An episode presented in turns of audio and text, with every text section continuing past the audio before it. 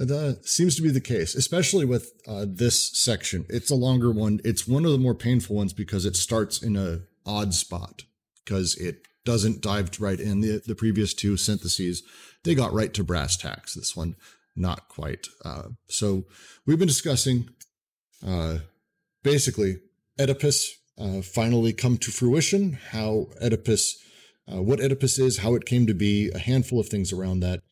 And they have just finished describing the Oedipal matrix. So, with that, I'm going to go ahead and kick off the recording and we will get to all of this fun stuff. Uh, so, as always, thank all of you for joining us at the Deleuze and Guattari Quarantine Collective. It has been a journey. We have just passed our year. We've had our year anniversary since we started reading this book the first time, and we have grown a great deal since. Uh, I'm always asking everyone, please uh, follow us on Twitter if uh, you are so kind. Jump on Patreon. Uh, every dollar uh, hits us and it makes us just a little bit better, closer to breaking even. Uh, right now, I think we're doing okay, not terrible. So it's a it's a good time. Uh, today we will be continuing our reading of uh, Anti-Oedipus, Capitalism, Schizophrenia, section 2.5. We are going from the bottom of, I believe, 82.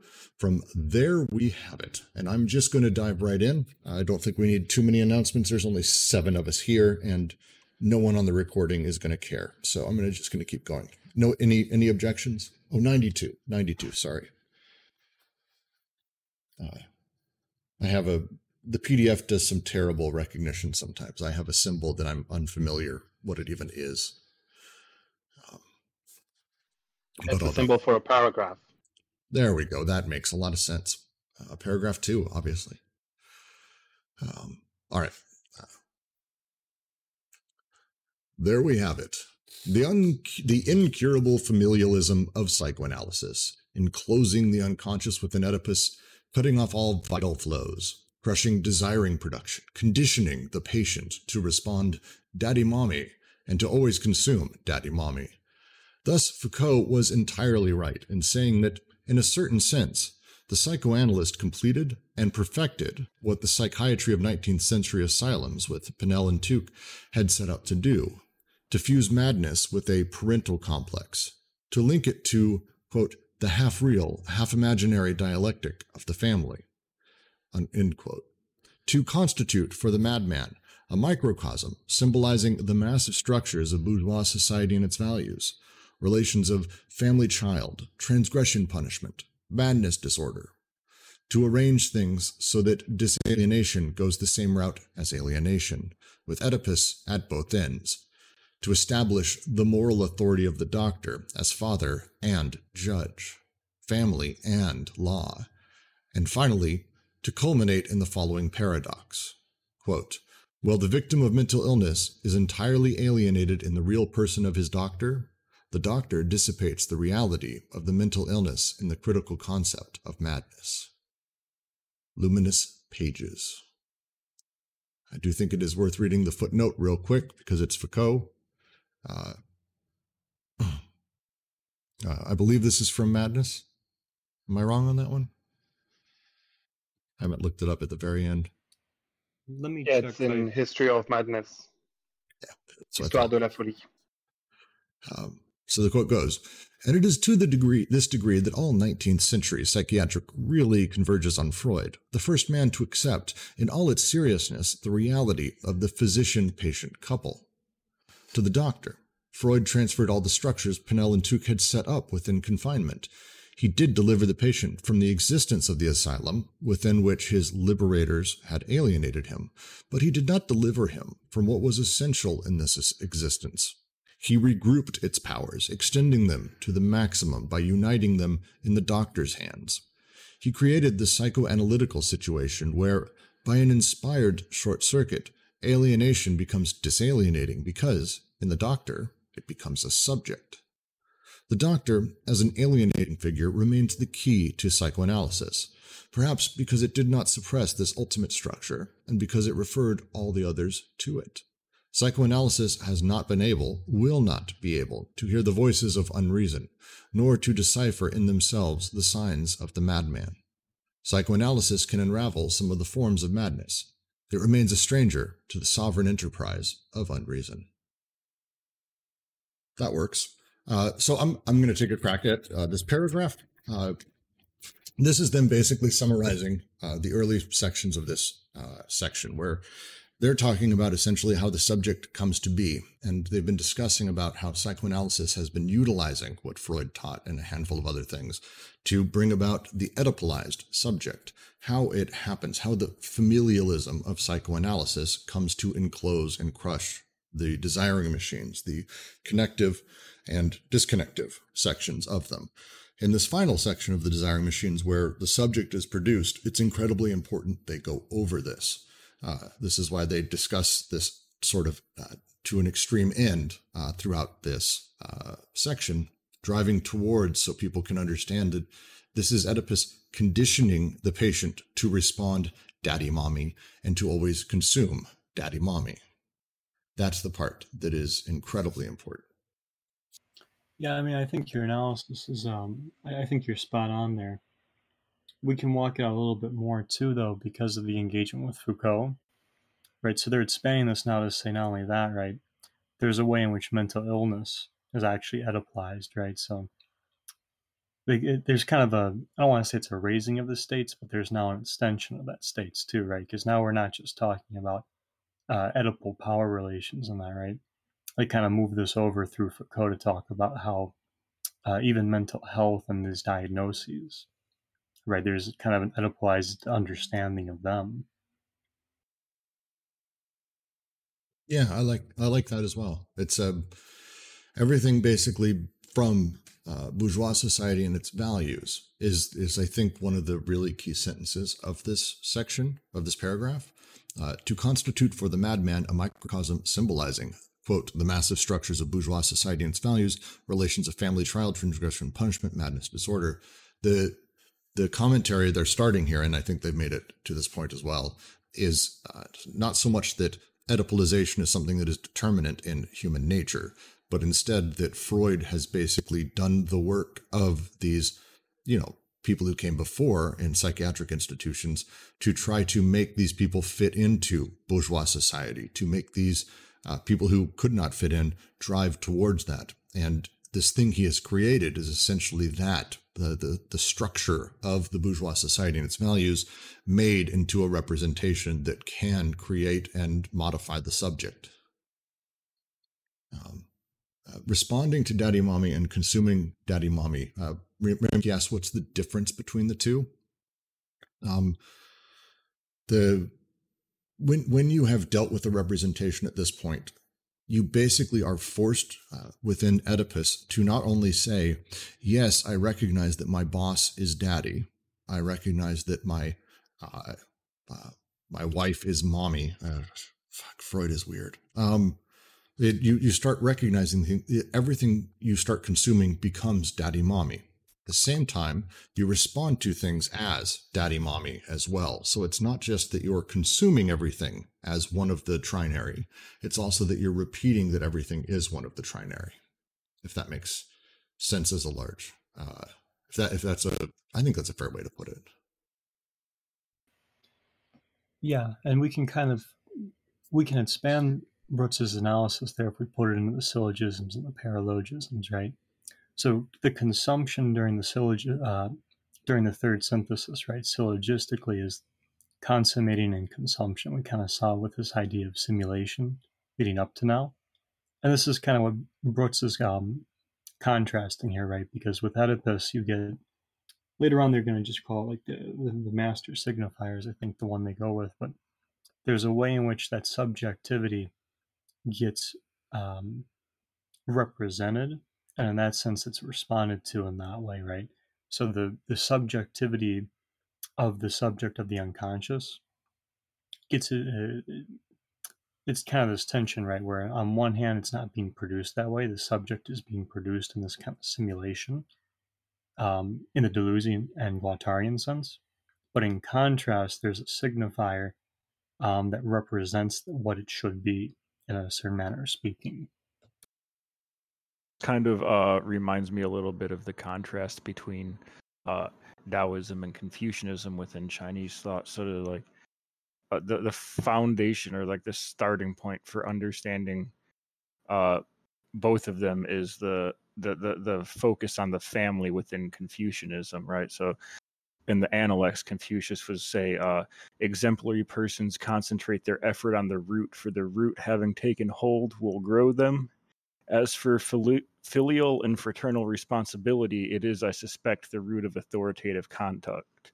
So, like the underlying assumption in Confucianism is that people are more likely to give themselves unconditionally to their families than any other institution, so that the family provides the model process of making one's way in the world. Uh, so, promoting the centrality of the family within Confucianism is an attempt to ensure that, like, uh, entire persons without remainder are invested in each of their actions. Uh, it sort of serves as like a a locus for growth within uh, Chinese culture. Everything is like a family relation that starts with the family and expands outwards. That's yeah, that's fair. I think um, I would also add, uh, just to make a final point on it, because I want to make sure uh, this is really clear. The thing that they're ultimately fighting against is this idea of transcendental representations. Uh, and Oedipus is one that is transcendental. It's one that uh, in classic psychoanalysis and even in Lacanian, it's assumed that this trinary, mommy, daddy, me, is essentially what everything is actually formed of within the psyche, that this is the determinate nature. And that illusion, that setup, uh, they, they're saying, uh, to quote, Oedipalization begets a basic illusion that makes us believe real desiring production is answerable to higher formations that integrate it subject it to transcendent laws, and make it serve a higher social and cultural produ- production. There, there then appears a kind of unsticking of the social field with regard to the production of desire, in whose name all resignations are justified in advance. Uh, it's a earlier quote from the book, but uh, I think very relevant here. Does that help, Remke? And then uh, I will continue because uh, I do want to get through this section sometime in the next two months. Uh, let us add that by enveloping the illness in a familial complex internal to the patient, and then the familial complex itself in the transference of or the doctor patient relationship, Freudian psychoanalysis made a somewhat intensive use of the family. Granted, this use distorted the nature of the intensive qualities in the unconscious. Nevertheless, it still respected in part the general principle of a production of these quantities. When it became necessary once again to confront psychosis directly, however, the family was immediately reopened in extension and was, in itself, considered as the indicator for measuring the forces of alienation and disalienation. In this manner, the study of the families of schizophrenics has breathed new life into Oedipus by making it reign over the extensive order of an expanded family, where not only each person would combine to a greater or lesser extent his or her triangle with the triangle of others, but where the entirety of the extended family would also, also, also would oscillate between the two poles of a healthy triangulation, structuring and differentiating, and forms of perverted triangles bringing about their fusion in the realm of the undifferentiated it's a continuation of how we were talking about uh, uh, just a moment ago, the way that uh, Oedipus affects the psyche, uh, the way that psychoanalysis has brought in sort of all of that to wrap around the way that the psyche works. Anyone have comments or questions on this paragraph? I was too busy making jokes about uh, perverted triangles, but yeah, I'll give it a shot. Um, so this is something you see particularly in Guattari's early work, but obviously flowing out here is an engaging with alienation that isn't exactly the standard Marxian engagement, right? So if we look at the footnote, because I think this helps really walk out what they're doing in the second paragraph, right? To the doctor, this is Foucault. To the doctor, Freud transferred all the structures Pinel and Tuke had set up within confinement he did deliver the patient from the existence of the asylum, within which his so-called liberators had alienated him, but he did not deliver him from what was essential in this existence. He regrouped its powers, extending them to the maximum by uniting them in the doctor's hands. He created the psychoanalytical situation where, by an inspired short circuit, alienation becomes disalienating because in the doctor, it becomes a subject. Sorry, there's kind of two or three moves Foucault's making here, right? The first is to say that through a sort of recontextualization, right, the confinement of the asylum and the prisoner gets reconfigured into the psychoanalyst and like the um, I, I, would say the clinic, but I guess that it's more appropriate here just to say like the the therapeutic session, right? With that, right, uh, one of the role, one of the functions of a prison is a kind of alienation, right? So here we have an alienation moving with the subject that is changing a little bit here, right? So now we have uh, whereby alienation becomes disalienating because in the doctor it becomes a subject. So alienation, I think, is moving here from being like a feature of confinement to actually becoming um, kind of a subject, right? So if we go back to subjectivity and consummation, this is kind of interesting because it almost looks like the the psychoanalyst isn't necessarily creating alienation, but now is treating alienation as its subject, right? So it kind of takes us back to here we don't just have Oedipus as subject, we have Oedipus as subject and uh, alienation as subject, right? So we have the two kind of fusing here. I would I wouldn't necessarily say it's not like Marx's alienation because I mean I I tend to sort of put it with that the uh, the arguments Marx makes, for example, of Luther uh, Luther uh, brought freedom by removing the uh, hegemony and you know rule and you know love of those who were directly the people in power and the structure of the church. But then he re-alienated everyone by moving them straight over to the basically subservience to Scripture. Uh, he does. He Marx says just like this. Adam Smith does the same thing with labor turning it from one thing to being this emancipatory project and then suddenly turning around and basically remaking everyone a slave to capital.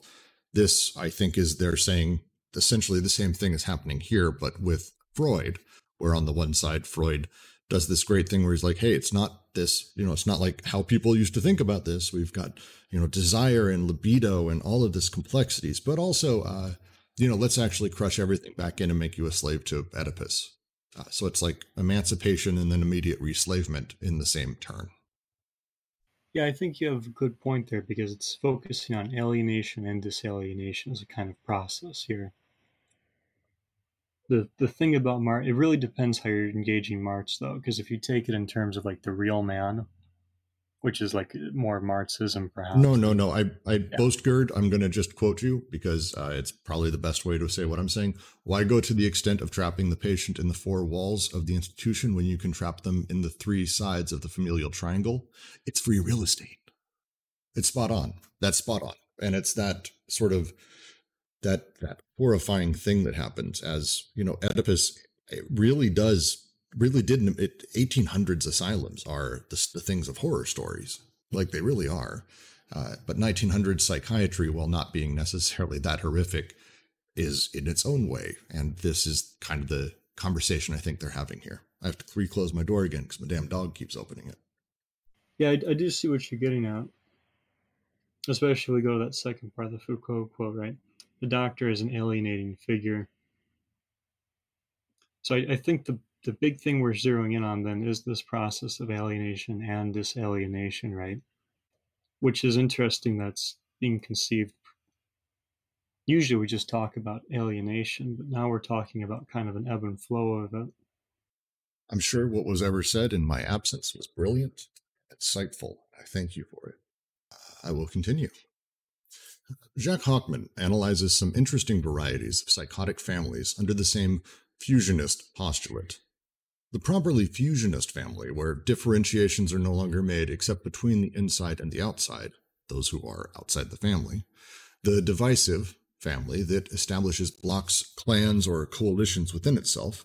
The tubular family, where the triangle multiplies endlessly, each member having its own triangle that interlocks with others without one's being able to discern the limits of the nuclear family the foreclosing family, where differentiation is both included and warded off in person of one of its members who has been eliminated, rendered null, and foreclosed. I'm just going to continue. Those are examples of uh, families that within their own structure still utilize the triangle, but have broken a handful of things and are kind of fucked up. But every time I read Tubular Family, all I can think of is like surfing. I don't know why. I have a weird vision with that. Uh, am I missing anything here? Is this uh yeah, it's TMNT. It's 100%. It's Teenage Mutant Turtles. Uh, excellent. Excellent. We can understand how such a concept as foreclosure operates within this extensive framework of a family where several generations, at least three, form the condition of fabrication of a psychotic. As, for example, when the troubles a mother has with regard to her own father lead to the son's inability, in turn, to even posit his desire toward his mother. Whence the strange notion that if a psychotic escapes the Oedipal apparatus, this is solely due to the fact that he is doubly embedded there to the second power in a field of extension that includes the grandparents. The problem of the cure then becomes rather similar to an operation of differential calculus, where one proceeds by way of depotentialization in order to rediscover the primary functions and reestablish the characteristic, or nuclear triangle, always a holy trinity, the means of access to a three sided situation. It is clear that this extended familialism, wherein the family receives the very forces of alienation and disalienation, carries with it a renunciation of the fundamental positions of psychoanalysis concerning sexuality, despite the former conservation of an analytic vocabulary. A veritable regression in favor of a taxonomy of families.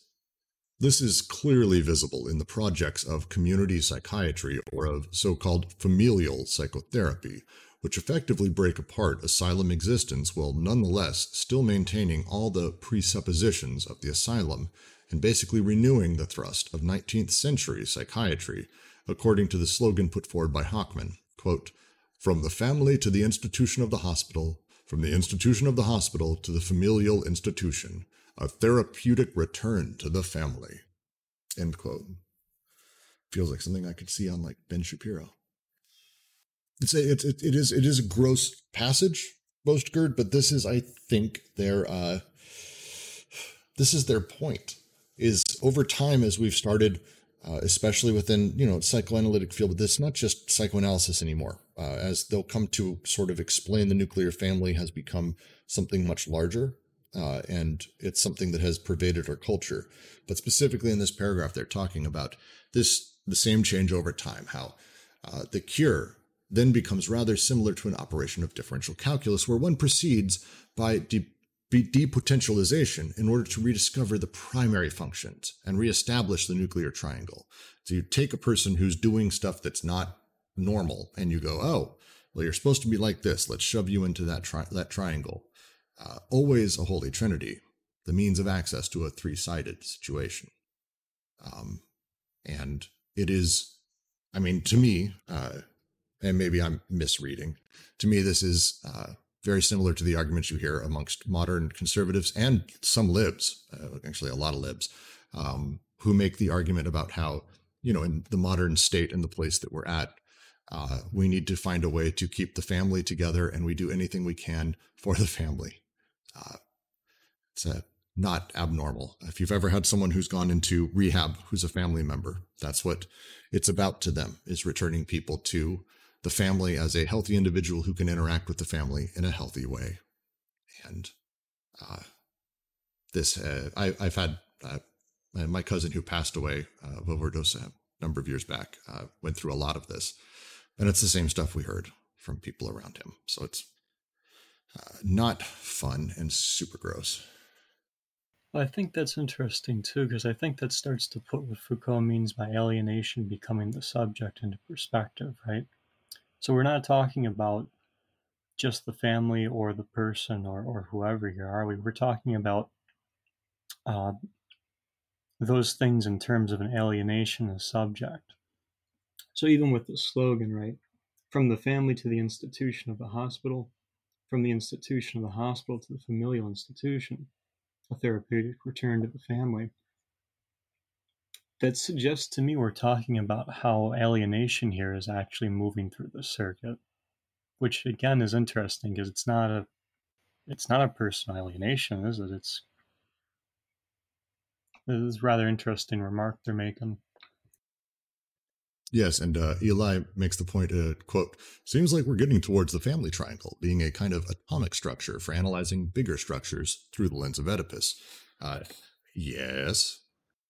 Yes. Uh, I, I, will add to that also. Um, the, the thing to keep remembering is one of their big pushes with the unconscious that we've gotten to already is that it operates like production and not some random production, but like production at large. Uh, that to them there is no you know veritable difference between the molar and molecular, the unconscious and society at large. The way things operate is a matter of essentially scale, not so much a matter of real difference uh, as far as the, the actual sort of underlying operation.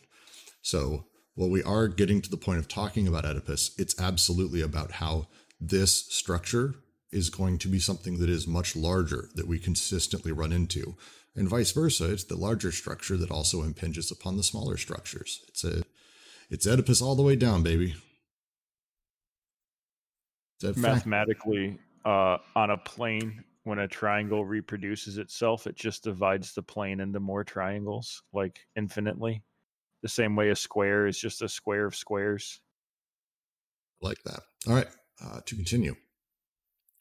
But even within the progressive or revolutionary sectors or institutional analysis on the one hand and anti psychiatry on the other, the danger of this familialism in extension is ever present, conforming to the double impasse of an extended Oedipus, just as much in the diagnostic or pathogenitic families in themselves as in the constitution of therapeutic quasi families.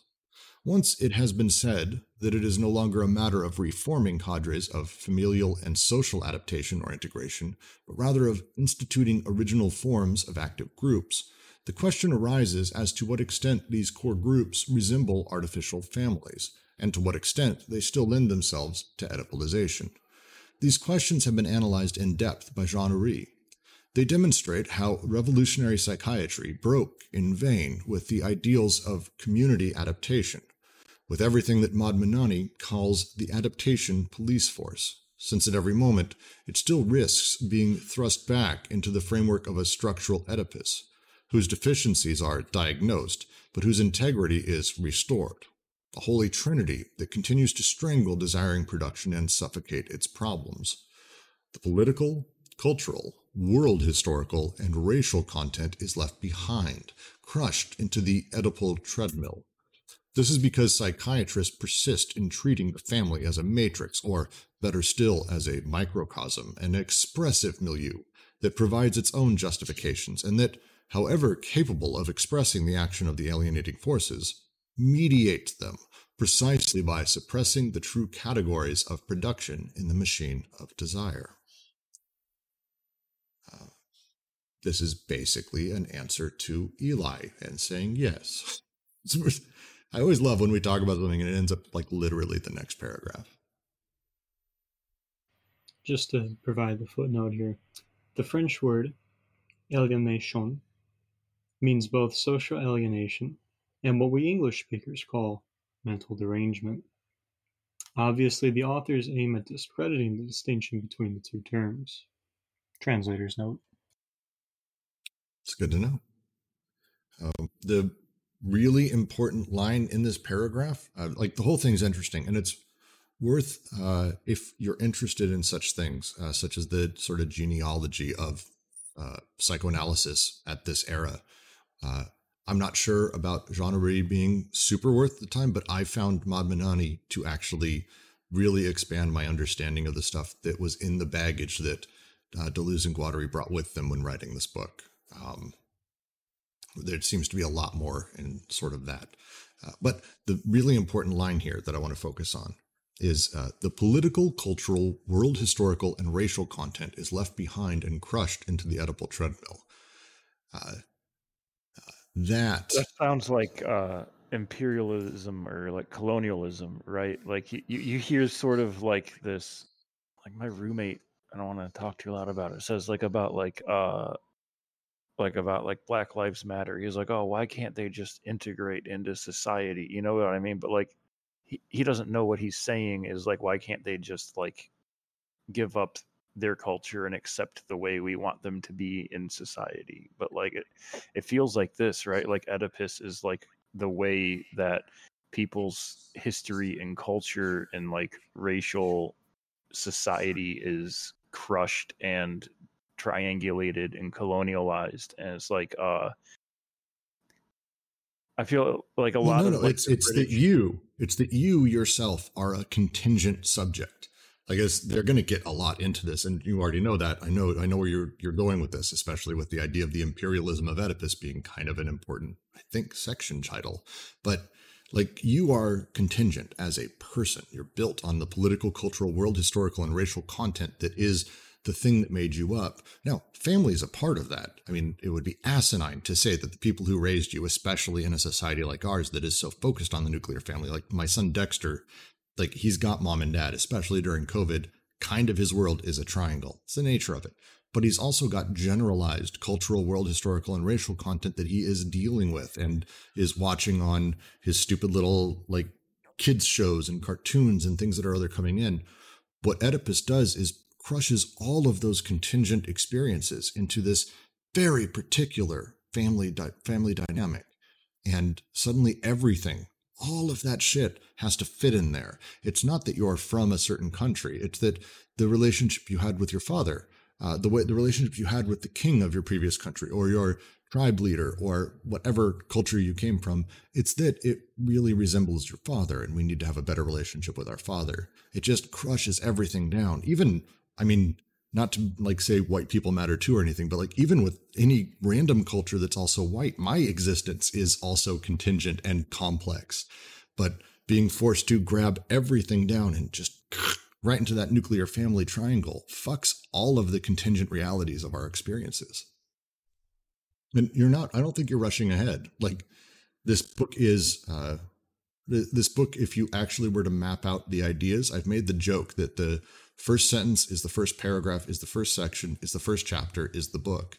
But then if you think of it like this consistent loop, things are popping in and then they go back to the beginning and then they go further. And it's basically them building out these concepts. They're going to, and yes, they will get into the literal imperialism of how Oedipus moved into other countries and how capitalism traced it and did all of that. But I don't think you're jumping ahead. Their point here is very much that, that as people, uh, their political, their cultural, their world historical, and their racial content, the the lived realities of their experience and their desiring machines, it all gets tossed out. None of that shit fits in a family dynamic. When you're dealing with your parents, your racial background doesn't matter. Your parents, uh, in in this system, not in mine. I'm just saying about how this works. Your racial dynamic doesn't matter. You don't have like a racialized relationship with your parents, generally speaking. Uh, you don't have a political difference, like cultural, world historical, all that shit doesn't matter. You were born, you have, you want to fuck your mom, you want to kill your dad. We need to fix that. All this other stuff, eh, throw it out. And and those things are, uh, and it's the last line. Uh, those things are the true categories of production in the machines of desire, and that is what Oedipus is suppressing. Is is that setup? This is how I've, I've read. I'm reading this paragraph in the section. It's uh, really powerful shit to me. So I suppose the one thing is um so when we're talking about like the, the race race here and all that, we've just got to keep in mind that during the third synthesis, that production and that subjectivity, right? So we're not talking about race as something inherent to the person. Um, just want to make sure we keep this in mind that we're talking about the unconscious producing race in this manner mm-hmm. and the subjectivity yes, yes. of that. So that in that way, it gets uh, caught up in the treadmill, as they're saying, because it's like a process of production, right? Like a treadmill running. That uh, if you've ever seen the cartoons, right, gets stuck and everything. I'm thinking of like Looney Tunes here, right, where it gets stuck at the top and everything comes kind of undone right there at that blockage, because it's what the family does in this sense. It produces a blockage. I will continue to the next paragraph, which continues this. It seems to us that such a viewpoint is present even in Cooper. In this respect, Laing is better able to disengage himself from familialism thanks to the resources of a flux from the Orient. Cooper writes, quote, Families mediate social reality to their children. If the social reality in question is rife with alienated social forms, then this alienation will be mediated to the individual child and will be experienced as estrangement in the family relationships. For example, he may say that his mind is controlled by an electrical machine or by men from outer space. These constructions, however, are largely embodiments of the family process, which has the illusion of substantiality, but which is none other than the alienated form of the action of praxis of the family members that literally dominates the mind of the psychotic member. These metaphysical men from outer space are the literal mother, father, and sibling who sit around the breakfast table with the so called psychotic patient.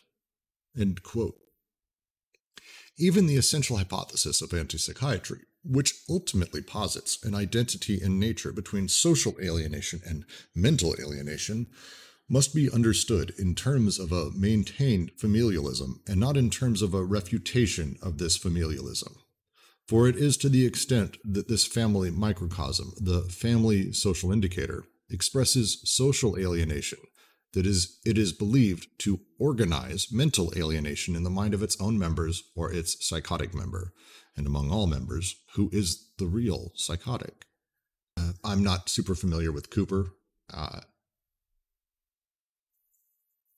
so we we this we kind of neglected to walk this on the previous paragraph, but now they've moved into how anti-psychiatry and some of the movements that um, and, and since they get into like Reich and that, right, even some of the Frankfurt School that was trying to take this on, because they'll talk about Fromm and others elsewhere, right? they actually end up kind of recapitulating the Oedipal problem, right? So when they talk about Maud Mannoni and this adaptation of, uh, of the police force, right? Like they're talking about how like even anti-psychiatry, um, focusing on praxis even, uh, Oedipalizes it. I think that's fair. Thank you. And I do think they spend a little bit more time uh, going through some of their other contemporaries uh, who were uh, trying to make changes in psychoanalysis. I know they're going to beat up on Lacan a little bit, but uh, so we're going to see more of that as well. But I will continue. With his general conception of microcosm macrocosm relationships, Bergson brought about is, is Lou here? Ah, Lou's going to be so sad. Um, Bergson brought about a discrete revolution that deserves further consideration. Likening the living to a microcosm is an ancient platitude, but if the living organism was thought to be similar to the world, this was attributed to the fact that it was or tended to be an isolated system, naturally closed. The comparison between microcosm and macrocosm was thus a comparison between two closed figures, one of which expressed the other and was inscribed within the other. At the beginning of Creative Evolution, Bergson completely alters the scope of the comparison by opening up both ends. If the living being resembles the world, this is true, on the contrary, insofar as it opens itself to the opening of the world. If it is a whole, this is true to the extent that the whole of the world, as of the living being, is always in the process of becoming, developing, coming into being, or advancing, and inscribing itself within a temporal dimension that is irreducible and non closed. Bergson's so fucking great. Bergson is so fucking great. Uh, we have a Bergson reading group. I cannot suggest you join it more. Uh, this idea is very borne out in a lot of his writing, and again plays into what we're going to come to understand as the molecular and the molar, or the way that they view how the individual and society at large uh, work together or are essentially parts of the same system open to each other. As they say, if the living being resembles the world, uh, insofar as it opens up to the opening of the world, if it is a whole, this is true to the extent that the whole of the world is always in the process of becoming. It's a wonderful connection they're making here. Bergson Group, Thursday, 10 a.m. Pacific time. We're starting chapter two of Matter and Memory, beginning the examination of memory. I'm going to leave an awkward pause here if uh, anyone has anything to ask or say because it's this is tough. This is tough stuff. This is okay. Ta- ask a question. I'm happy to sit and be uh, awkward for a minute through a pause. I'm, I enjoy them. Fair enough. I will continue on as, be, hmm. just to make a quick note before you do them, um, it's worth keeping in mind why they're going into this microcosm macrocosm relationship, right? So the previous, uh, I guess the last two sentences in transition to this paragraph, right? For it is to the, the extent that the family microcosm, the family social indicator, expresses social alienation, that it is believed to so called organize mental alienation in the mind of its own members or its psychotic member. And among all the members, who was the, the real psychotic, right?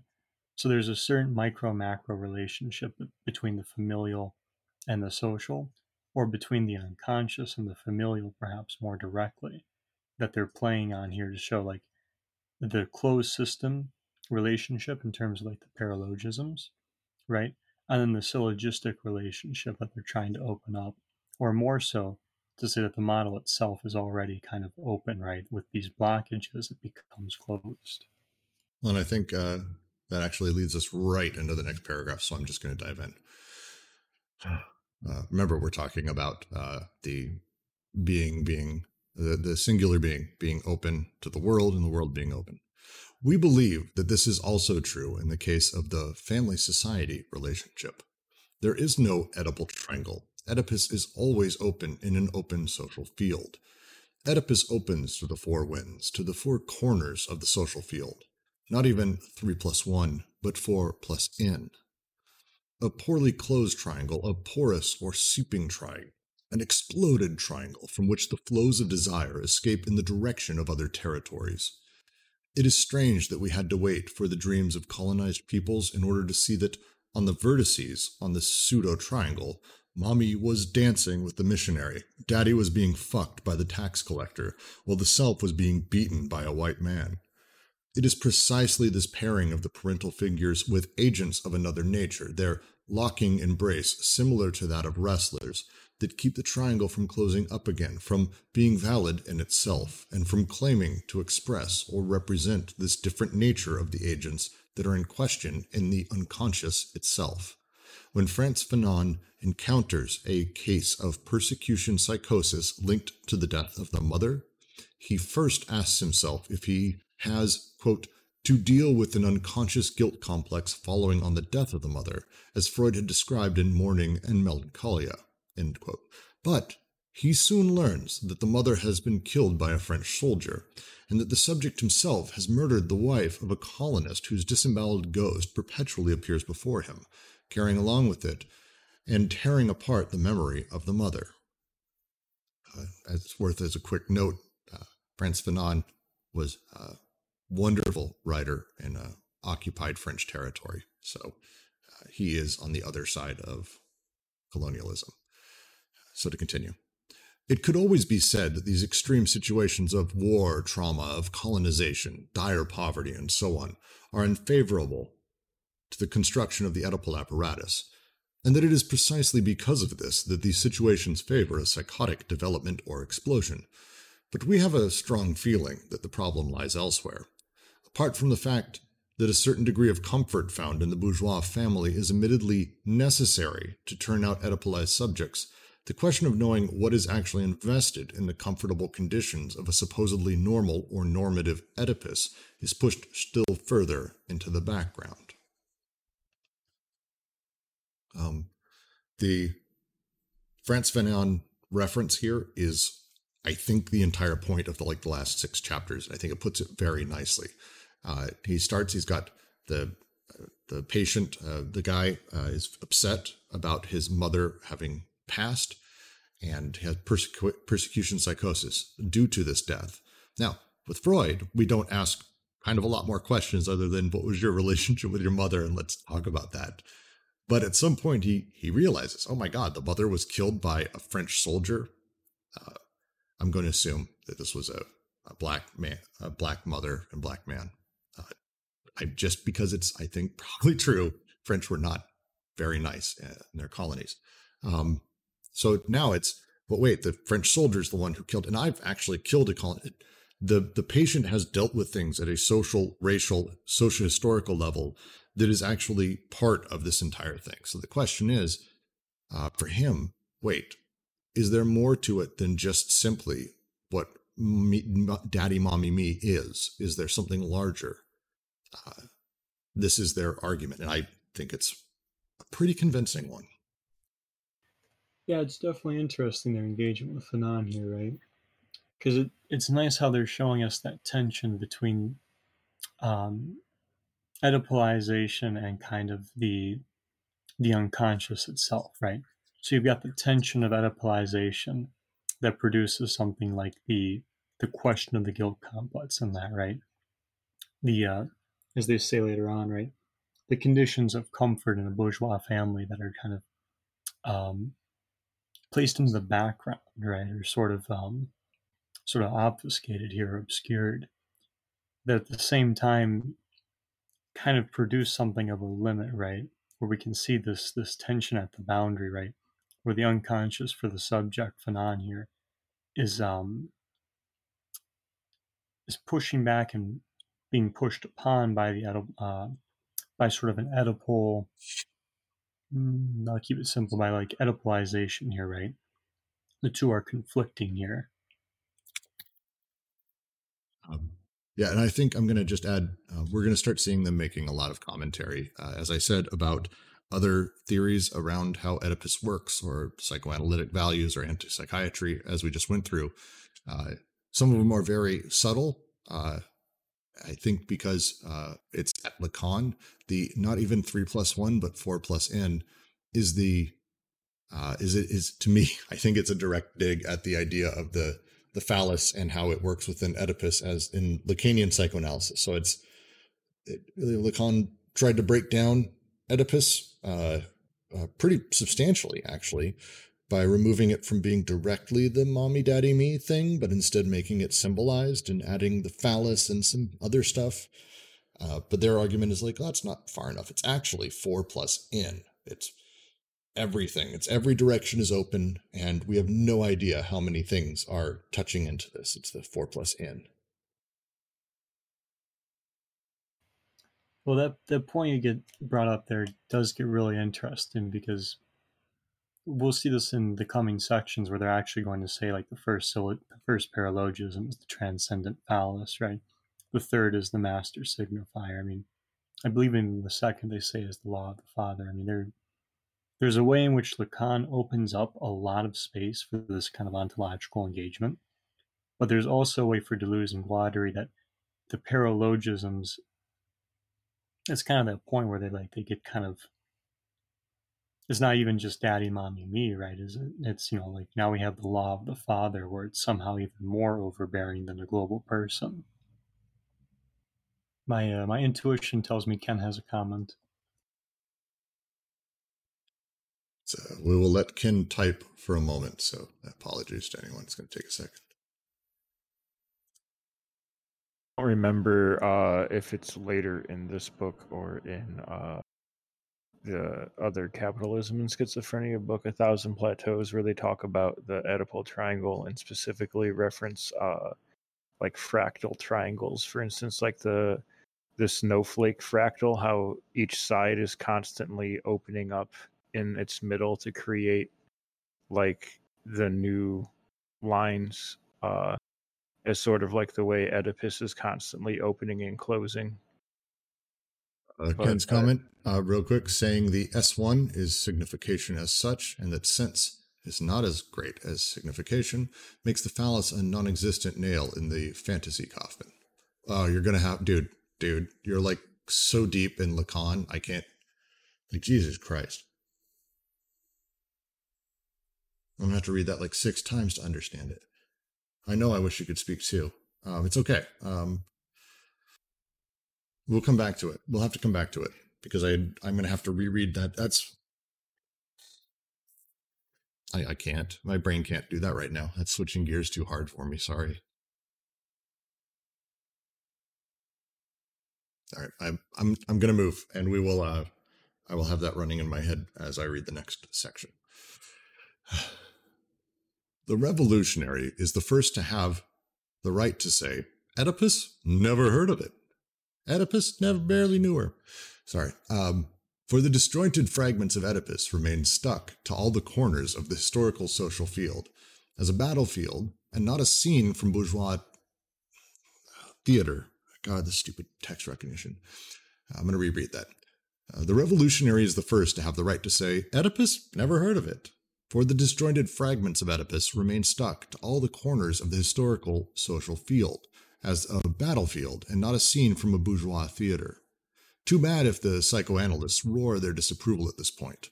Fanon pointed out that troubled times had unconscious effects, not only on the active militants, but also on those claiming to be neutral and to remain outside the affair, uninvolved in politics. The same could also be said with respect to apparently peaceful times. What a grotesque error to think that the unconscious as child is acquainted only with daddy mommy, and that it doesn't know, in its own way, that its father had a boss who is not the father's father, or, moreover, that its father himself is a boss who is not a father. Therefore, we formulate the following rule, which we feel to be applicable in all cases. The father and the mother exist only as fragments, and are never organized into a figure or a structure able to both represent the unconscious and to represent it represent in it the various agents of the collectivity. Rather, they always shatter into fragments, that come into contact with these agents, meet them face to face, square off with them, or settle the differences with them as in hand to hand combat. Very quick version of this uh, paragraph is uh, yes, again, uh, mommy, daddy, all of these things matter to a to a child who's going formative.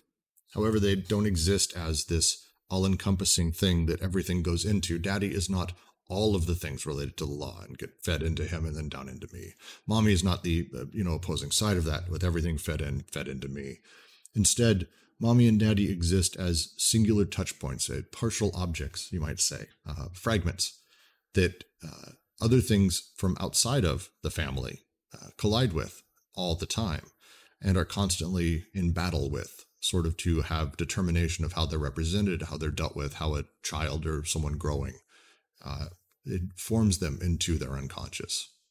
Is how I read that. All right. Uh, I'll continue. The, the point I think is continually made into the next paragraph as well. Uh, the father, the mother, and the self are at grips. Look, give me two seconds. Sorry, I have to fix the PDF. It's all broken up. Stupid thing. While you're doing that, I think uh, the last sentence of the previous paragraph reminded me of something I was reading in Brian Massumi talking about anti Oedipus and sort of like uh, residuum or like remainder of forces after like there's been an interaction, right? So it's like the meet meet them face to face, square off with them, and settle the difference with them as in hand to hand combat. So like when two things interact with each other, one's going to become content and the other is going to become expression, right? So like uh there's gonna sorry, I, I don't have like the Massumi book in front of me, but there's like a, a remainder of that uh, interaction of forces, and this just like reminds me of that. So like things aren't what they were before they interact with another thing. So like daddy interacting with the boss becomes like the residuum of the daddy boss interaction is all that's left, which is just like a sign that the interaction happened. Right. No, I think that's a really good way of putting it. Um, uh, to say, uh, Michael says in the original French, hand to hand combat, uh, which ends the last paragraph, isn't quite right. It's a core, it's body to body is the implication, which I think is significantly different. That actually has significantly different connotations than simply hand to hand, which seems to be about battling and fighting, whereas body to body is uh, essentially two things slamming against each other until uh, one falls or until pieces break apart. Interesting. Now I am going to continue to the next paragraph. The father, the mother, and the self are at grips with and directly coupled to the element of the political and historical situation.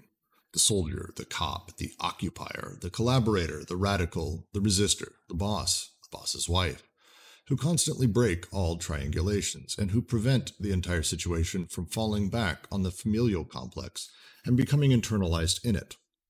In a word, the family is never a microcosm in the sense of an autonomous figure, even when inscribed in a larger circle that it is said to mediate and express. The family is by nature eccentric, decentered.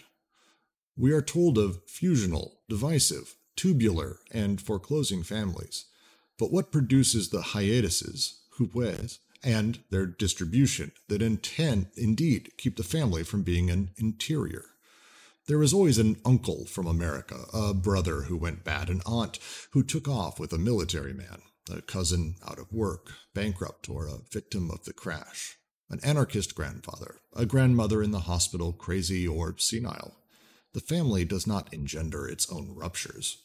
Families are filled with gaps and transected by breaks that are not familial.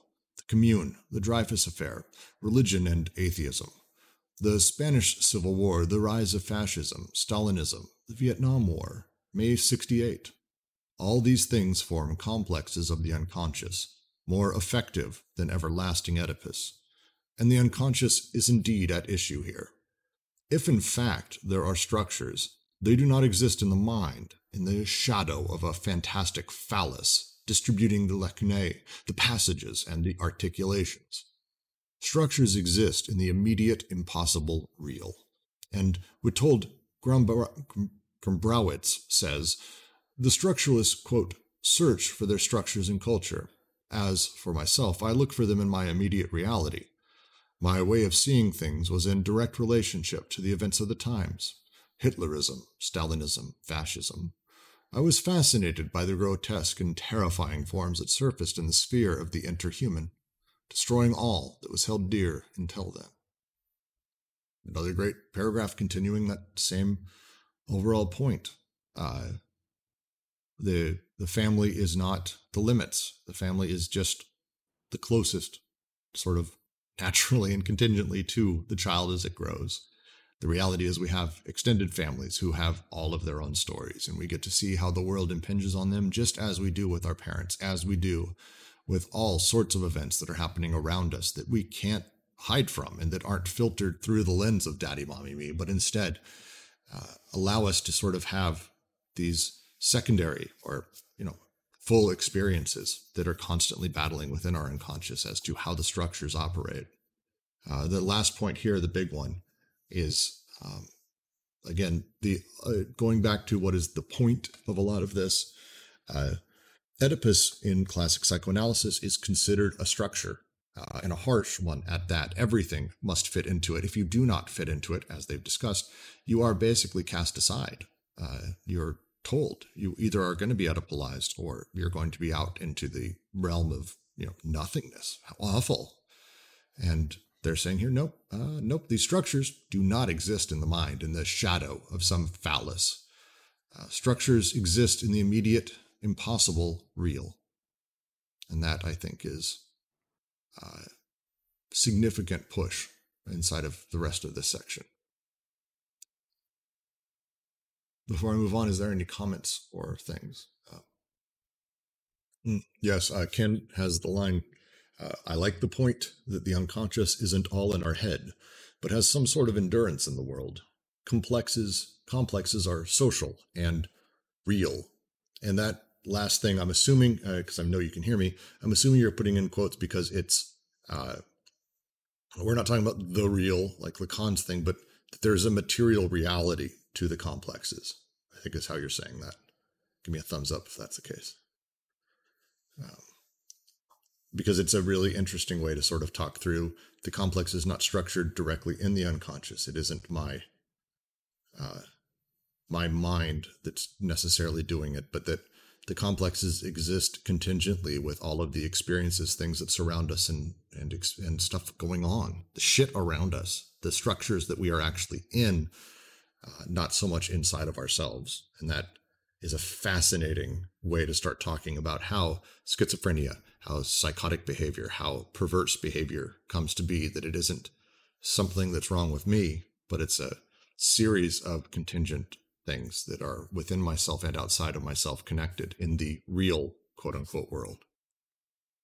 I really like that too. And I, I think I follow you there. The thing I want to point is uh, point out though is like with the unconscious and the subject, right? Like it's not when they say like um, when we say you, we're talking about the subject of um, we're talking about something in terms of the three syntheses, right? An unconscious production. So when they're talking about the unconscious, like they're it, it's not that personal, right? Because we're talking about the unconscious as an orphan, which is what the familialism does. So like the engagement with Oedipus here, right? Even when I think about like uh, where Freud talks about the interpretation of dreams, I think this is kind of, I think this is a really good take on it because it's, it's talking about how Oedipus affects the unconscious, right?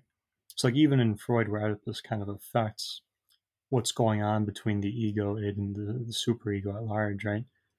That's kind of how they're engaging it here, and I think that's, I think that's a very interesting sort of harmony with Freud in that sense, but also like an expansion into structures where you get that in the impossible real. Right, so that kind of play on Lacan here. Hellenists were right to remind us that even in the case of worthy Oedipus, it was already a matter of politics. They are simply wrong in concluding from this that the libido has nothing to do with any of it. Quite the contrary.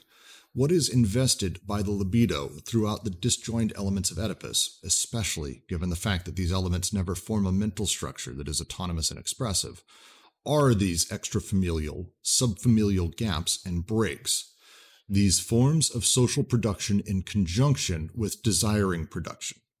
Schizoanalysis, therefore, does not hide the fact that it is a political and social psychoanalysis, a militant psychoanalysis, not because it would go about generalizing Oedipus in culture under the ridiculous conditions that have been the norm until now. It is a militant analysis, on the contrary, because it proposes to demonstrate the existence of an unconscious libidinal investment of socio historical production direct from the conscious investments coexisting with it.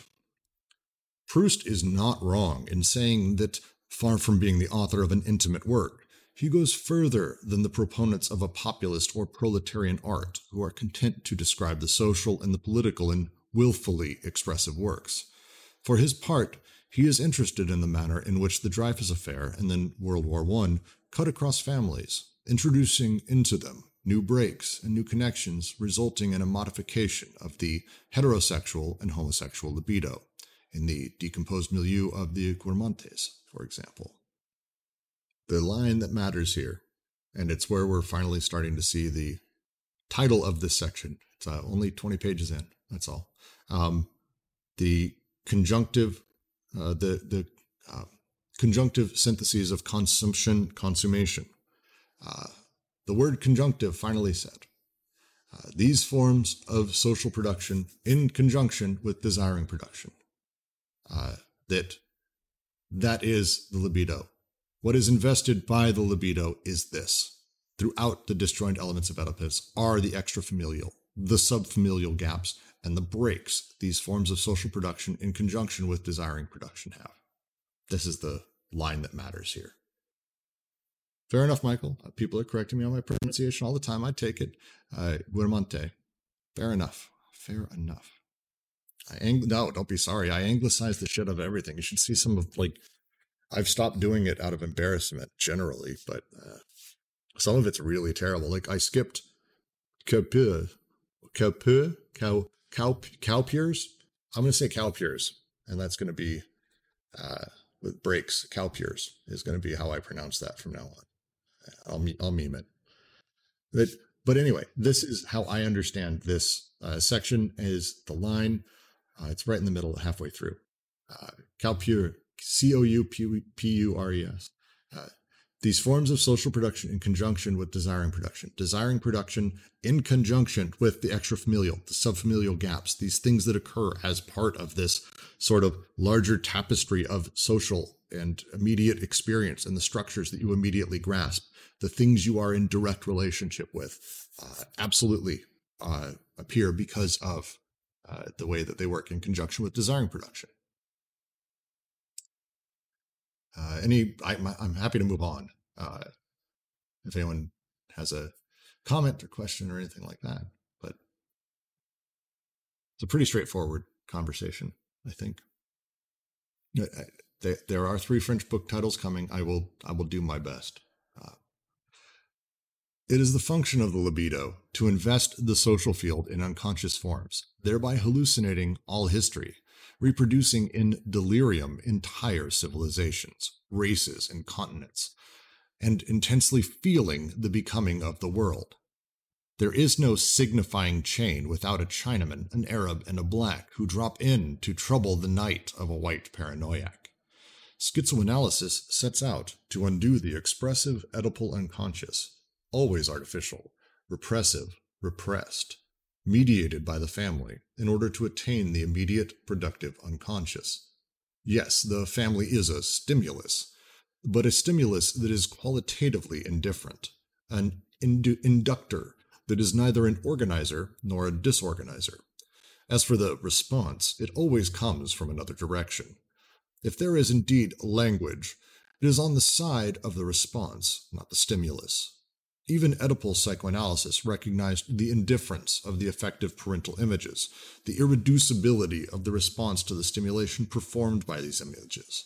But it contented itself with understanding the response by starting from an expressive symbolism that was still familial, instead of interpreting it in an unconscious system of production as such, an analytical economy. Going to continue, because it's just easier. The great argument of familialism is, at least in the beginning, this argument may be explicitly formulated, but it also persists implicitly in theories that nevertheless refuse the viewpoint of Genesis. At least in the beginning, this argument runs, the unconscious is expressed in a state of familial relations and constellations where the real, the imaginary, and the symbolic intermingle, in this conception, the metaphysical and social relations arise afterward in the manner of a beyond. And since the beginning always proceeds by twos, this is even the necessary condition for rendering escape impossible. A first pre Oedipal beginning is invoked. The primitive non differentiation of the most precocious stages of the personality. In the relationship with the mother, then a second beginning is invoked Oedipus itself with the law of the father and the exclusive differentiations that this law prescribes at the heart of the family. And finally, latency, the celebrated latency after which the beyond begins. But since this beyond consists in duping others into taking the same path, the children to come, and also since the first beginning is said to be pre Oedipal only to indicate that it already belongs to Oedipus as a referential axis, it is quite clear that the two ends of Oedipus have simply been closed, and that the beyond and the afterward will always be interpreted in terms of Oedipus, in relation to Oedipus, within the framework of Oedipus. Everything will be reduced to Oedipus, as the discussions on the comparative role of childhood factors and actual factors in neurosis bear out.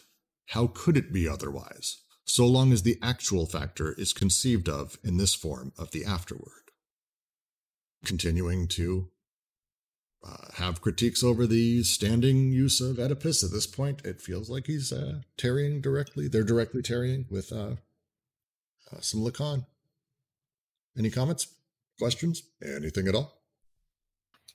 Yeah, I suppose it's worth mentioning that, like in this paragraph, you can actually see what they're getting at later with the. I mean, they're going to give the three paralogisms kind of an easy moniker, but right there, right, and since the beginning always preceded by twos, this is even a necessary condition for rendering escape impossible.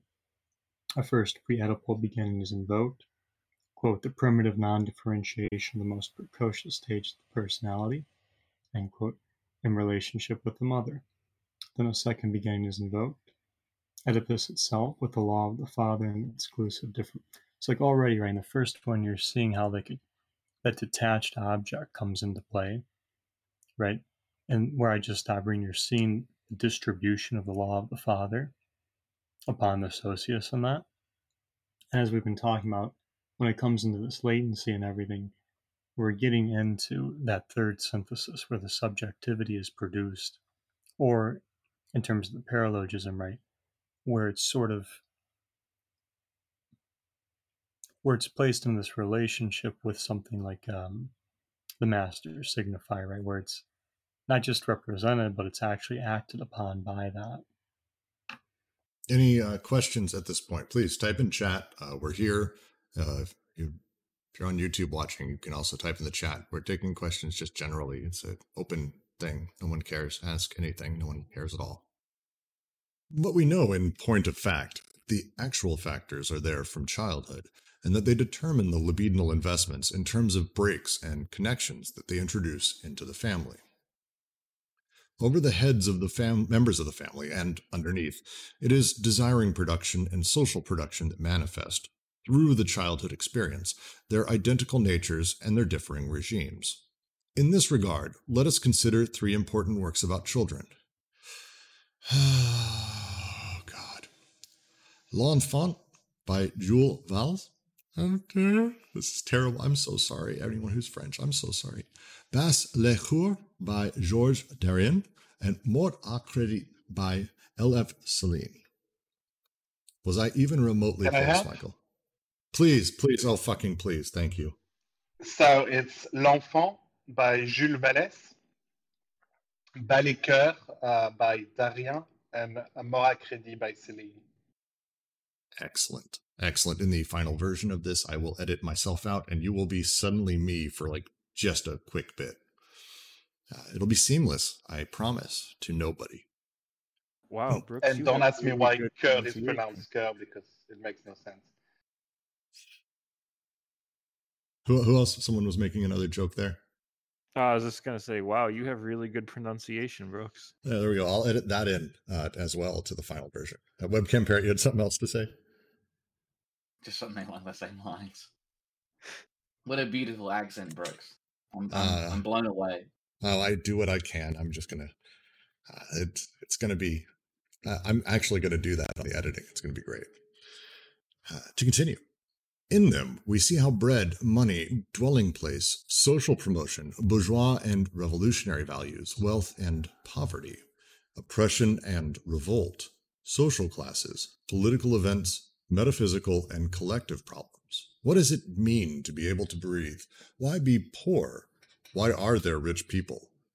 Form the investments in which the parents merely have a role as agents of a special production or anti production, always grappling with other agents that they express all the less as they are increasingly at grips with them in the heaven and hell of the child. As the child says, Why? Freud's rat man does not wait until he is a man to invest the rich woman and the poor woman who constitute the actual factor of his obsession. For inadmissible reasons, the existence of an infantile sexuality is denied, but for hardly more admissible reasons, this sexuality is reduced to desiring mommy and wanting the place of the father. The Freudian blackmail is this either you recognize the Oedipal character of infantile sexuality, or you abandon all positions of sexuality. Uh, the double bind once again. Uh, and I think I'm going to just dive straight forward again, because I think this continues nicely. And yet, not even in the shadow of a transcendent phallus are the unconscious effects of a signified, established throughout the determinations of a social field. On the contrary, it is the libidinal investment of these determinations that situates their particular use in desiring production, and the comparative operation of this production with social production. Whence derived the state of desire and its repression, the distribution of the agents, and the degree of Oedipalization of sexuality. Lacan explains well how, in terms of the crises and the ruptures within science, there is a drama for the scientist that at times goes as far as madness and that would have no way of including itself in the Oedipal apparatus, unless by calling it into question, by way of a consequence. In this sense, every child is a little scientist, a little cantor. Go back through the course of the ages, you will never find a child caught in a familial order that is autonomous, expressive, or signifying. Even the nursing child, in his games, as in his feedings, his chains, and his meditations, is already caught up in an immediate desiring production where the parents play the role of partial objects, witnesses, reporters, and agents in a process that outflanks them on all sides and places desire in an immediate relationship with a historical and social reality. It is true that nothing is pre-Oedipal, and that what we must take Oedipus back to the that we must take Oedipus back to the earliest stage, uh, earliest age. But within the order of a repression of the unconscious, it is equally true that everything within the order of production is anedipal, and that there are non-Oedipal and Oedipal currents that begin as early as Oedipus and continue just as long, with another rhythm, in a different mode of operation, in another dimension, with other uses of syntheses that feed the auto-production of the unconscious, the unconscious as orphan, the playful unconscious, the meditative and social unconscious. This is going to be, this is so long. This one's huge. Um, anyone want to take a crack at doing this one? Well, uh, I'll ask a different way. Uh, a, a, few of you, I know this is your first time through this. Where in the last two paragraphs do you find yourself generally confused? Is there a thing we need to go over? Is there a comment here? Because this stuff is fairly important to understanding their critique overall of Oedipus. Again, uh, with Oedipus being a determinate thing that supposedly we have from you know normalized existence as a human and uh, needs to be how we form to the way that we grow within classic psychoanalysis to be healthy, where we properly triangulate ourselves. Their argument here continuing that the social determinations of the parents, yes, they affect, but they are ultimately partial objects. They are part of what a child is dealing with at any time. Uh, daddy is dealing with a million things. Mommy is as well, and the child is not you know blind to these things he's he's seeing them he's noticing and he's dealing with them as well uh, he or she or they i'm just talking about a child um, the the child as they as they grow is is having all of these things come into their desiring production and dealing with it uh, the line i really love is uh, the parents play the role of partial objects uh, witnesses, reporters, and agents in a process that outflanks them all si- on all sides and places desire in an immediate relationship with a historical and social reality. Uh, that is a huge uh, thing. Why are they referencing scientists specifically? Uh, do you mean Cantor as an example? Is that who specifically you're coming at? Uh, so, um, so Cantor specifically um, I, I don't know if it's necessarily that I would say like uh, George Cantor was like a science like his his entire sort of theory and the famous things he set uh, with is uh, let me go to it real quick. Uh, set theory. Set, it's set theory. I wanted to do a mini explanation, but you know what? Webcam, would you like to do a tiny version?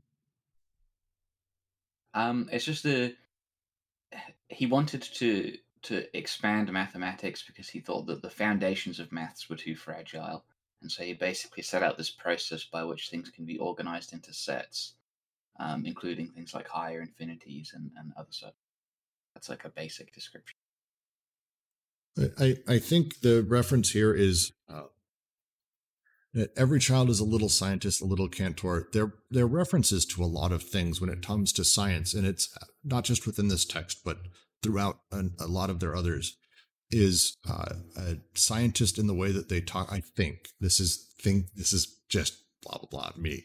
Um, the child has a way of uh, divining and sort of studying, asking questions, and continually trying to break things down.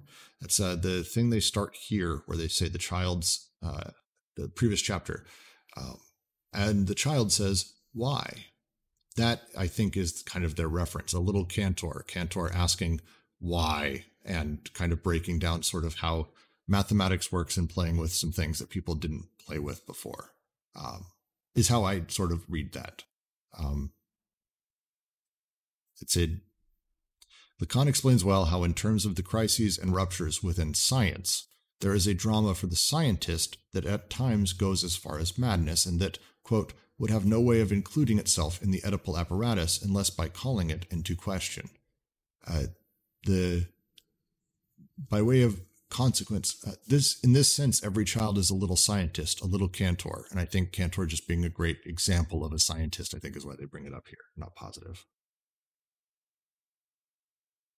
There was a set theory of infinity. There's a great uh, book about the whole thing Raymond Smullyan wrote called uh, Satan, Cantor, and Infinity. It's a riddle journey through Cantor's mathematical and logic theory. It's really well done. Um, uh, just as a sort of thing. That's my I, that would be how I would read that. That that that's the his theory on infinity, uh, like his generalized work, uh, fucked with the idea of God. Like, if we want to talk about like how it hit culturally, um, God is the only thing that is infinite, and Cantor's had kind of proved the opposite, uh, and that's kind of a big that was kind of a big deal. And so it's what is the absolute nature of infinity? It's only God has that. Well, no, that's not true. Here's some other examples. And uh, this sort of idea of transfinite numbers. Uh, this is uh, I. That's what the footnote references. So I have to assume uh, that that's kind of what they're referencing here. I don't know. That's gonna be worth diving into.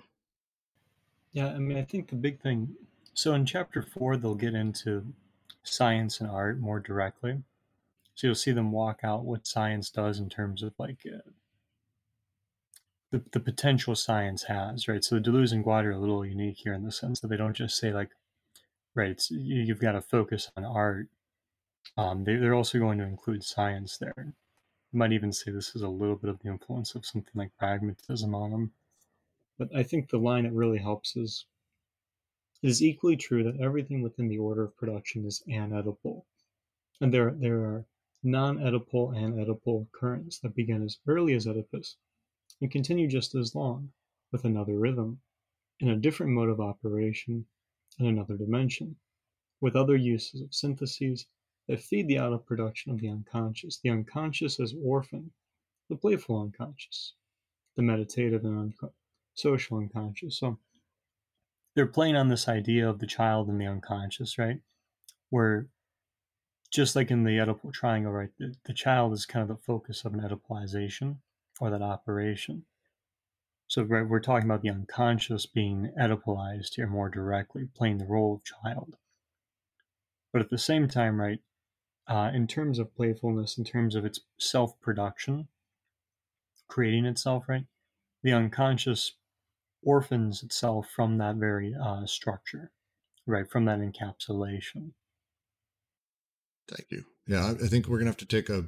I'm gonna have to dig into uh, Cantor and how this plays through with all of this because it's uh, not something I fully know. The Oedipal operation consists in establishing a constellation of biunivocal relations between the agents of social production, reproduction, and anti-production on the one hand, and the agents of the so called natural reproduction of the family on the other. This operation is called an application. It is as if a tablecloth were being folded, as if its four plus n corners were reduced to three plus one to designate the transcendent factor performing the operation. From that moment, it is a foregone conclusion that the collective agents will be interpreted as derivatives of, or substitutes for, parent figures in a system of equivalence that rediscovers everywhere the father, the mother, and the ego.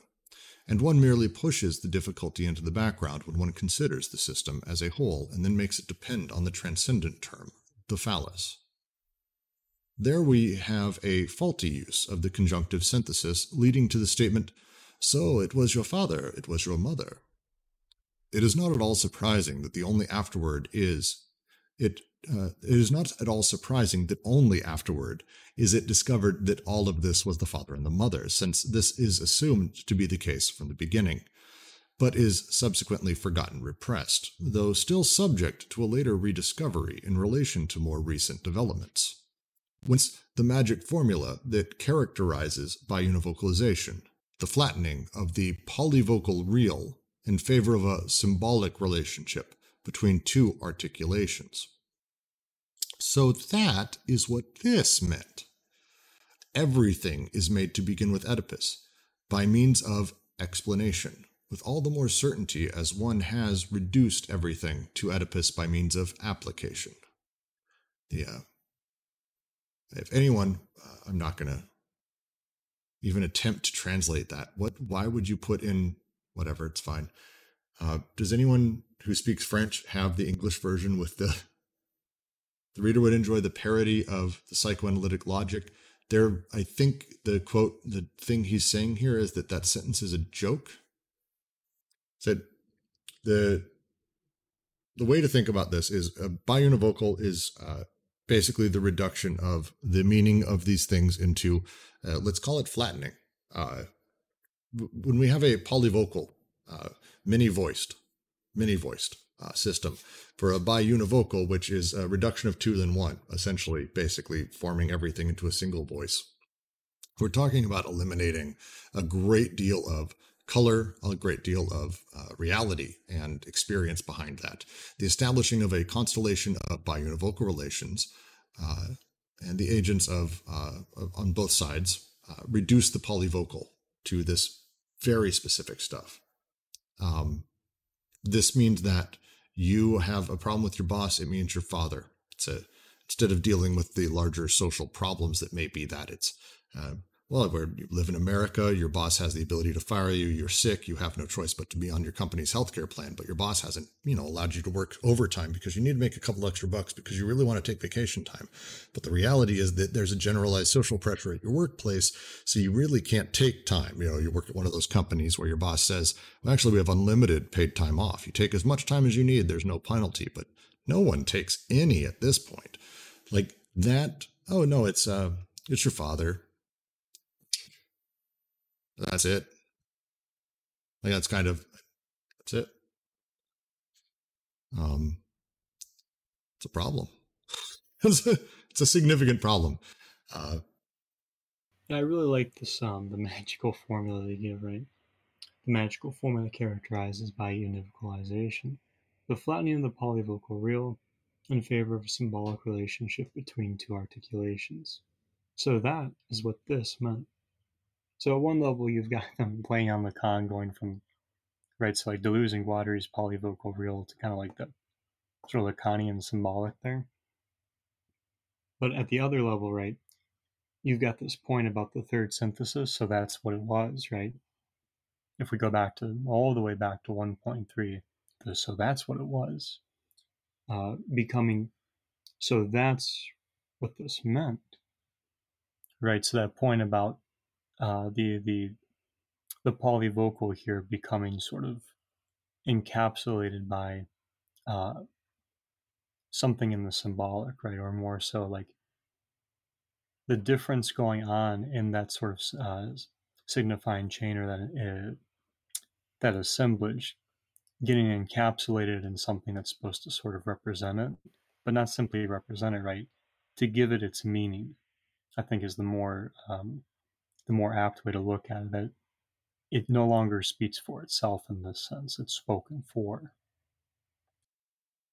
It's a great way of putting it, Jack. Thank you. I should say too. I should say so. They are no longer spoken for.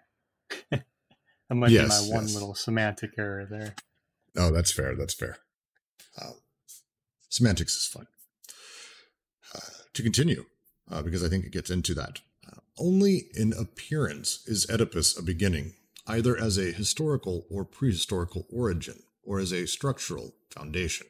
In reality, it is a completely ideological beginning, for the sake of ideology. Oedipus is always and solely an aggregate of destination fabricated to meet the requirements of an aggregate of departure constituted by a social formation. It can be applied to everything, in that the agents and relations of social production and the libidinal investments corresponding to them are made to conform to the figures of familial reproduction. In the aggregate of departure, there is a social formation, or rather, these social formations the races, the classes, the continents, the people, the kingdoms, the sovereignties, Joan of Arc and the great Mongol, Luther and the Aztec serpent. In the aggregate of destination, there remains only daddy, mommy, and me.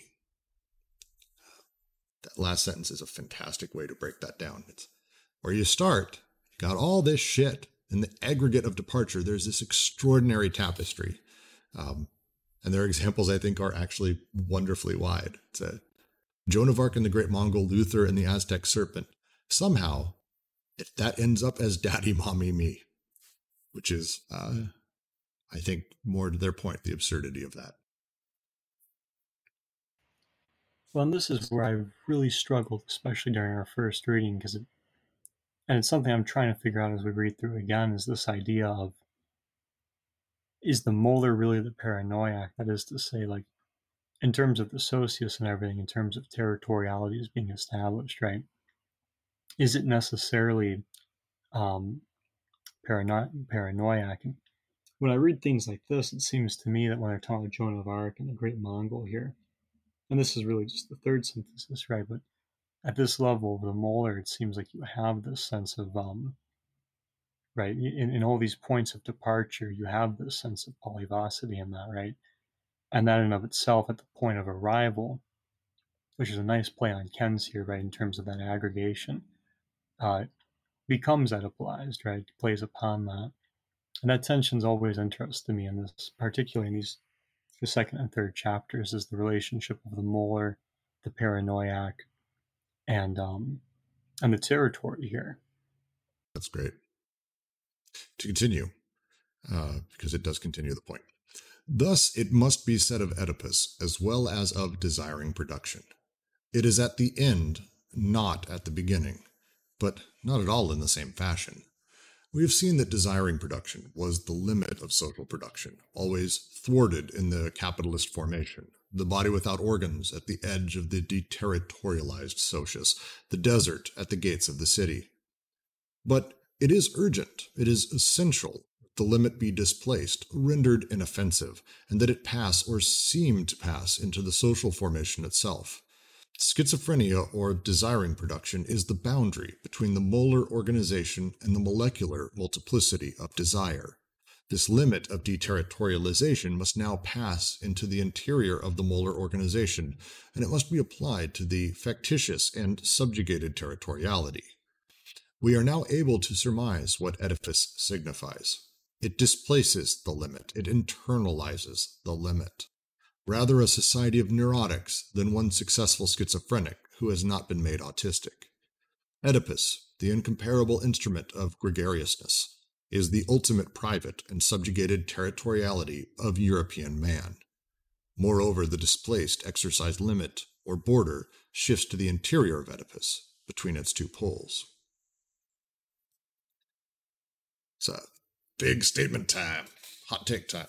Um, so some terms they brought up that uh, we haven't gone over a deep amount is uh, the molecular and the molar, uh, the orders of regimes, which I think we're going. Did we get into that already, or do we have a little bit more? I think the regimes isn't that like one seven? They go into that. I think they went into it a bit. Uh, yes, I think it comes up a significant amount more uh, during three and on.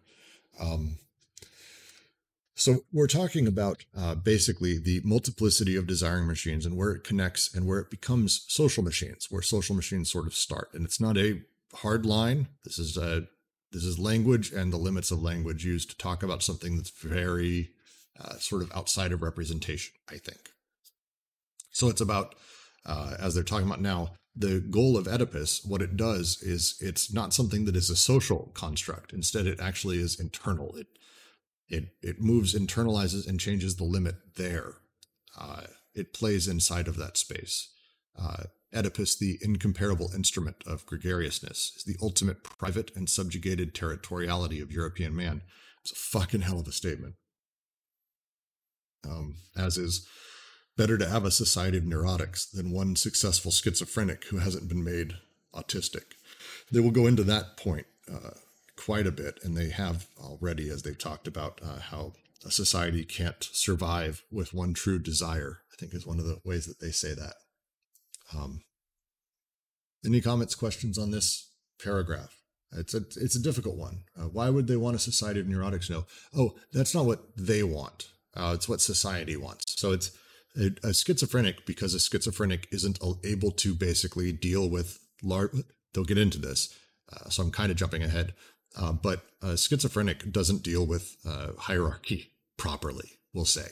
Um, and so with psychoanalysis, it's better that they're able to find people to adjust into society. And the way to adjust into society is to become Oedipalized. Now, when you become Oedipalized, there's a handful of things that end up happening to you, a, a lot of stuff. And one of those directions is the neurotic. And I won't go too deep into sort of uh, psychoanalytic history, but the neurotic is seen to be better than being a schizophrenic, uh, uh, which is fucking wild. Uh, but uh, that's that's absolutely true because at least a neurotic has the ability to somewhat function within uh, the society and, and deal with life and be able to have conversations and properly triangulate mommy, daddy, me. The psychotic uh, is able to fit within society within some level of norms. A schizophrenic moves between things. It's a he, as they said earlier, I am a black, I am this, I am a white man, I'm a woman, I'm Joan of Arc, I am uh, I, am Abraham Lincoln. I'm also John Wilkes Booth. Like they leap between social constructs and norms. It makes it impossible for them to function in our society, as I'm putting in air quotes. Um, and yes, they'll get into essentially, Rimke, that this is about creating people who are productive for society, not productive in the productive sense.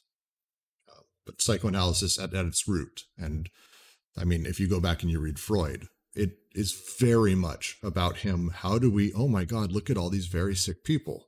They don't have the ability to have a bourgeois life with a mom and a dad and everything. I feel awful. Maybe I should develop a thing that makes them have a good, healthy life with a mom and a dad by my weird, fucked up European, fairly wealthy white guy standards. And uh, that's what he did. You want to be a bit careful there in terms of creating productive people for the system, right? Because, I mean, keep in mind the body without organs produces a surplus value, right? I mean, there. I, I hesitate to be there only because it seems to move into like a more classic Marxism, right? Uh, to walk it out just a little bit more, I mean, the part I focus on is we are now able to surmise what Oedipus signifies. It displaces the limit, it internalizes the limit, rather society of neurotics than one successful schizophrenic who has not been made autistic. Oedipus, right? So we've read this enough times. I, I don't need to say it again. But when they're talking about this displacement of the limit, I mean, they're talking about like the deterritorialized um, socius, the body without organs, right? The the the meeting point of the molar and the molecular in a sense where they have this pass this um, passing through between the socius and the the body without organs right? So i think the thing here is that with with what oedipus is doing here it's not just creating productive members it's i think more about because even the unconscious produces itself to begin with. So production there, I think, gets a little a little bit misleading. Well, so let me actually continue because the next paragraph, uh, I think, answers it a little bit more cleanly with some examples. Um, one word here on the disgrace of psychoanalysis in history and politics. The procedure is well known. Two figures are made to appear the great man and the crowd. One then claims to make history with these two entities, these two puppets, the great crustacean and the crazy invertebrate. Oedipus is placed at the beginning. On the one side, there is a great man defined Oedipally. So he killed the father in a murder without end, either to annihilate him and identify with the mother, or to internalize him, to take his place or reach a reconciliation, with a host of variations in detail that correspond to neurotic, psychotic, perverse, or normal solutions. That is, to say solutions of sublimation. In any case, the great man is already great because, for good or for evil, he has found a certain original solution to the Oedipal conflict. Hitler annihilates the father and unleashes in him the forces of the bad mother. Luther internalizes the father and reaches a compromise with the superego. On the other side, there is the crowd, also defined Oedipally by means of parental images of a second order this time collective. The encounter can therefore take place between Luther and the 16th century Christians, or between Hitler and the German people. with corresponding elements that do not necessarily imply identity. Hitler plays the role of father through homosexual transfusion and in relation to the female crowd. Luther plays the role of woman in relation to the God of the Christians. Naturally, to ensure against the historian's justified anger, the psychoanalyst specifies that he is concerned only with a certain causal order, that one must take other causes into account, but that he alone cannot do everything. Besides, he deals just enough with other causes so as to give us a foretaste. He takes into account the institutions of a particular period, from the 16th century church to 20th century capitalist power if only to see them in parental images of yet another order, associating the father and the mother, who will then be disassociated and otherwise regrouped within the action of the great man and the crowd. It hardly matters whether the tone of these books is orthodox Freudian, culturalist, or Jungian. Uh, I would continue this to say a great deal of our social commentary that has been about, uh, let's, let's talk about America, about Trumpism, is about having a strong father figure and how the crowd demands one. And that Trump's issues stem from his relationship with it's 100% the shit you saw. Like everyone fucking saw this. I'm not the only person. It's extraordinary. Um, and it's the, again, removing all of the contingent social historical realities of any given moment and replacing it with, well, it's mommy, daddy. Oh, oh no, we're going to take into account the larger, you know, mommy state or dad state or fatherland or motherland, which is uh, just continues the same shit. And this is kind of what I'm I'm getting at is like I guess what I'm getting at is you got to focus on what's happening to unconscious production, not to say so much that like this is about making people productive. I think it's more so about how production is affected. Because even with your example of Trump, right?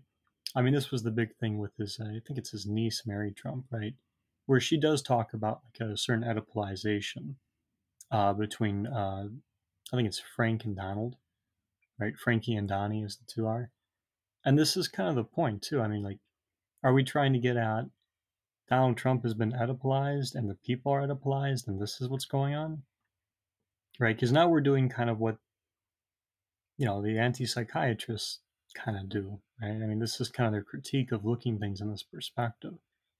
On the contrary, if we're talking about the production of the unconscious in the way that something like Oedipus, or more so, um, the, the three paralogisms play on the, the unconscious production, this starts to open up a different way of talking about uh, not only Trump, but what's going on within any territory, right? No, no, completely. I'm I'm uh, my commentary is not that I think Donald Trump's been Oedipalized, but that I was shitting on the media for basically that was the way people discussed it. If you went to Reddit or Twitter, people had that as the standard bearer for how all of these people think that they were they were thinking about it in Oedipalized terms. Uh, they were having a larger conversation, and it was uh, I found uh, disheartening that they went there. When in reality, yes, there's a secondary later, and there, there there's a secondary nature to this that they're talking about here, where we need to understand that how Oedipus works on the unconscious, but that it is not hyperdeterminate and therefore not the only reality. Uh, but it, it's a component of it, but it's not the only reality of how these people form or how crowds form or the great man. Right, because when they say Oedipus displaces and internalizes the limit, I mean, this is kind of it, right? At the body without organs, or this limit of the socius and that, right? When Oedipus displaces it, right? So it's kind of uh, dispossessed, if you like. It's been um, sort of um, made oblique, right? But at the same time, Oedipus comes to sort of internalize that is to say, like all of a sudden, at this point of arrival, that's what we're trying to deal with to sort of find the body without organs in Oedipus, right? And I think this this shift is really one of the fascinating things that Oedipus, in this sense, is able to accomplish, right? Not only in creating a teleology, but in that displacement and internalization. Agreed. Agreed. Uh, to continue, uh, we're going to go for probably another. Oh God, how close are we? Oh, we're not even. Yeah, fuck. Do we go two and a half hours? That's my question. Uh, I'm gonna. Yeah, it's four pages. I'm gonna uh, toss a poll, uh, and we'll get a vote and we'll just go until I'm done. If I vote up or down, uh, up if you're up for continuing. If you're not going to be here, I'm just if it's going to be like most people aren't here, that's fine. We'll do four, and then we'll do a discussion around the entire chapter next time. That's been, that's been decided. while it's being voted, I just want to point out what Toolkit says. It's interesting that the modern colloquial usage of the term neurotic and the old psychoanalytic version of it, right? Nowadays, neurosis is seen as a reception, as an uh, exception rather than a law or some kind of personality trait. I think you you make a good point there because it used to be neurotic was like where you were either neurotic or psychotic, and it was kind of this condition. But now it's kind of become like a person. It really is a personality trait in the big five, I think. So it's just kind of interesting. It's sort of gone from like the normativity of it's actually shifted. All right, I'm going to take the uh, poll uh, right now as we are going to hold up, and we what we will do is we are going to pause right here. Uh, next week we will continue from here, and then we will do a review of this entire section. Uh, so it will be a probably a shorter stream next time, hour, hour and a half. We will continue the four pages, and then we'll do a review of the entire thing as kind of a summary, which I think is a good idea given that this is now a three four week thing. Fuck this this section. Uh, last time it took us, uh, it was four, five, pe- five parts. So uh, we're doing better. Uh, but please, uh, what I would like, if you would, uh, as a favor to me, as a favor to Brooks, your your beloved reader, please write down a question or two and things you want answered. It can be completely anonymous. It's not a big deal. I don't give a shit. You can message them directly to me, post them in the Anti Oedipus the Deleuze chat any of that's fine. Uh, so we can have stuff that we know we need to go over because this is not an easy section. The other sections are, I don't want to say easy, they're easier. This is a lot of Freud and a lot of psychoanalysis and a lot of critique. So please uh, get questions prepared and we will see you all next week and we'll see uh, how this turns out.